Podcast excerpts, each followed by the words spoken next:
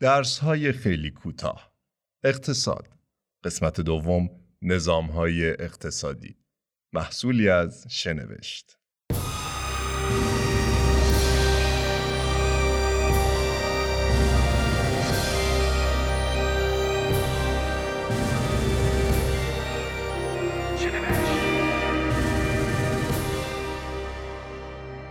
هر سلاحی که ساخته می شود هر کشتی جنگی که راه می افتد و هر موشکی که شلیک می شود در نهایت امر سرقتی است. از آنها که گرسنه‌اند و غذا ندارند و آنانی که سردشان است و لباس ندارند.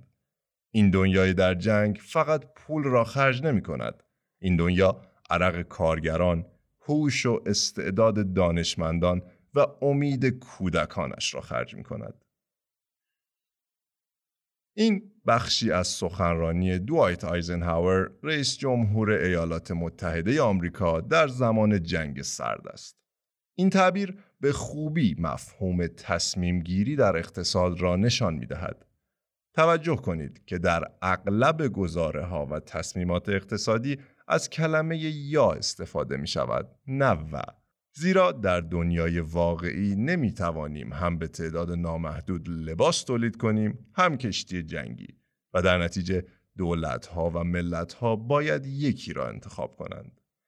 از این رو شاید بتوان گفت که کلیدی ترین مهارت در اقتصاد مهارت تصمیم گیری است. تصمیم گیری چه در سطح اقتصاددان ها و چه در سطح فردی بسیار اساسی و تعیین کننده است. تصمیم گیری یعنی انتخاب یک روی کرد، روش و راهبرد از میان چندین گزینه.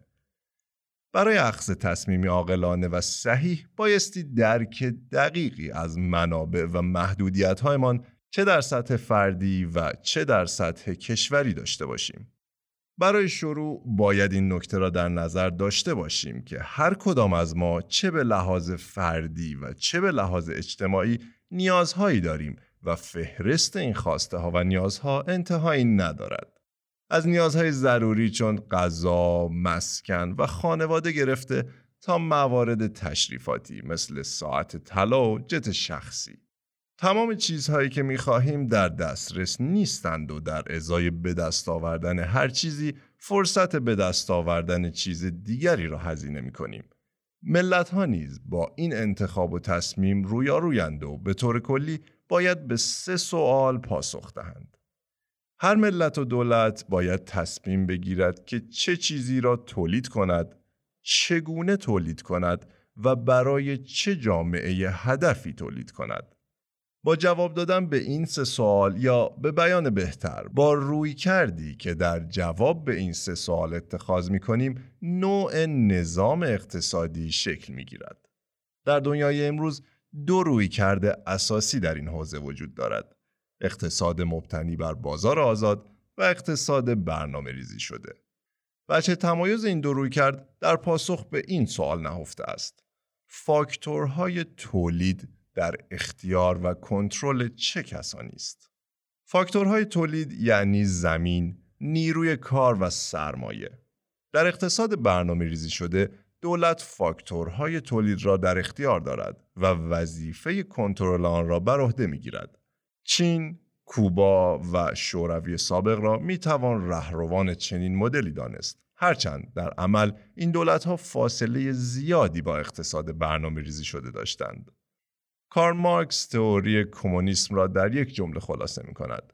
حذف مالکیت فردی این یعنی همه جامعه فاکتورهای تولید را در اختیار دارند و خروجی آن بین کل جامعه به صورت مساوی تقسیم می شود. جامعه بدون اختلاف طبقاتی یا به بیان بهتر بدون طبقه. در سوی دیگر طیف اقتصاد بازار آزاد یا به اصطلاح عمومی تر اقتصاد کاپیتالیستی قرار دارد که در آن افراد صاحب فاکتورهای تولیدند. و دولتها در امور اقتصادی دخالتی نمی کنند و به اصطلاح از سیاست آزادگذاری پیروی می کنند. در این نظام های اقتصادی کسب و کارهایی که به تولید کالا و خدمات می پردازند هدفشان الزامن سعادت و آسایش افراد نیست بلکه صرفا برای کسب سود و درآمد به فعالیت اقتصادی می‌پردازند و از آنجایی که مصرف کنندگان یعنی ما و شما حق انتخاب داریم تولید کنندگان بایستی کالایی تولید کنند که نیازهای مشتریان را برآورده کنند و اگر کیفیت کالا و یا خدماتشان پایین بیاید رقبایی که کالا یا خدمت مشابه با کیفیت بالاتری را ارائه می دهند سهم بیشتری از بازار را به دست می آورند. به تعبیر اقتصاددانها این دست نامرئی بازار است که کیفیت و کارایی را بالا می‌برد و قیمت را پایین می آورد. زیرا که منابع با ارزشتر صرف کالاها و خدمات پرطرفدارتر می شوند. به بیان اندیشمند برجسته آدم اسمیت که از نظریه پردازان اصلی نظام سرمایهداری مدرن به شمار می رود، غذایی که ما از رستوران می خریم محصول خیرخواهی و حس بشردوستی قصاب، نانوا و آشپز نیست، بلکه به خاطر توجه آنها به منافع شخصیشان است. هر کدام از این دو نظام اقتصادی در طول تاریخ مورد انتقادهای فراوانی قرار گرفتند و طرفداران و مخالفان خودشان را دارند. مهمترین محور انتقاد از نظام اقتصادی مبتنی بر برنامه ریزی یا اقتصاد دستوری این است که به صورت کلی اگر افراد به صورت ملموس منافعشان را درگیر انجام صحیح و به موقع کار نبینند کارایی پایین می آید و منابع به هدر می روند و از طرف دیگر اطمینان حاصل کردن از اینکه هر فرد نهایت تلاشش را برای رسیدن به اهداف می کند و یا آیا هدف گذاری واقع گرایانه است یا خیر در عمل نزدیک به غیر ممکن است. به عنوان مثال در شوروی سابق فقدان رقابت باعث می شد که سیاستگزاران تصویر دقیق و جامعی از وضعیت و شرایط کشور نداشته باشند و طبیعتا نبود اطلاعات دقیق و کافی منجر به شکست پروژه ها و پیش بینی ها می شود. در سوی دیگر مخالفان اقتصاد کاپیتالیستی سمت تاریک حرس و طمع انسان را پررنگ می کنند و مثالهای متعددی از دل تاریخ برمی شمارند که جاه طلبی افراد به قیمت جان، زندگی و آرامش دیگران تمام شده است. و شرکت ها با پایین آوردن هزینه ها و بالا بردن حاشیه سودشان به کارهایی دست می‌زنند که نمی‌توان صفت اخلاقی را به نسبت داد.